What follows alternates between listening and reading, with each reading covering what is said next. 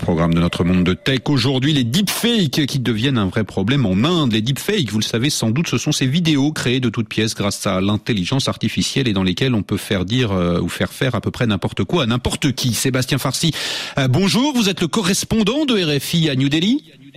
Bonjour. Voilà, Sébastien, si les deepfakes deviennent un vrai problème chez vous, eh bien c'est parce que plusieurs célébrités en ont récemment été victimes, problème qui n'est pas anodin, je le rappelle, quand on sait que l'Inde est le pays le plus peuplé du monde et compte parmi ceux où la population utilise le plus les réseaux sociaux.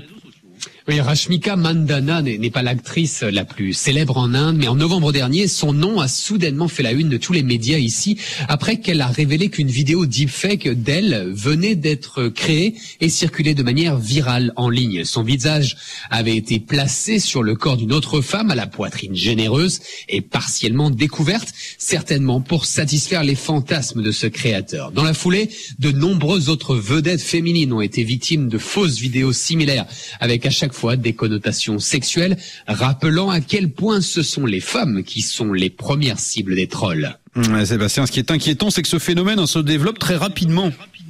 Le cabinet d'études Home Security Heroes a dénombré 100 000 vidéos deepfakes en ligne dans le monde entier entre juillet et août dernier, soit une multiplication par 5 en 4 ans. Presque toutes les victimes sont des vedettes du divertissement, dont les visages sont souvent placés sur des scènes pornographiques. Les premières visées sont les chanteuses coréennes, américaines et japonaises, mais l'Inde est le 6e pays le plus touché, avec une forte progression, et le risque est majeur.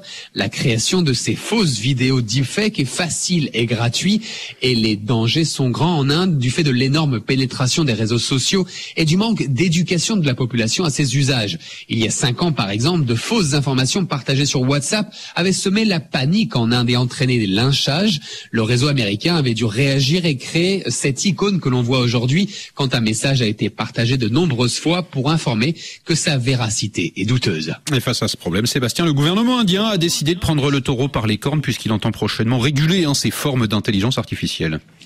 Lors du sommet du G20 à New Delhi, le Premier ministre Narendra Modi a alerté sur le besoin d'édicter des règles internationales pour contrer les deepfakes et autres abus de l'intelligence artificielle. Et dans le pays, le ministre des Nouvelles Technologies vient de promettre une loi pour encadrer et protéger les victimes de ces abus.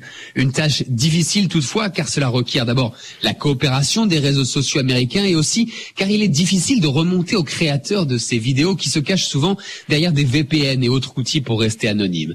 Mais ces régulations sont urgentes car l'Inde organise ce printemps ses élections législatives et les partis politiques devraient largement utiliser cette technologie pour des objectifs de promotion ou de diffamation de ses adversaires. Merci Sébastien Farcy, on vous souhaite une très bonne fin de journée à New Delhi.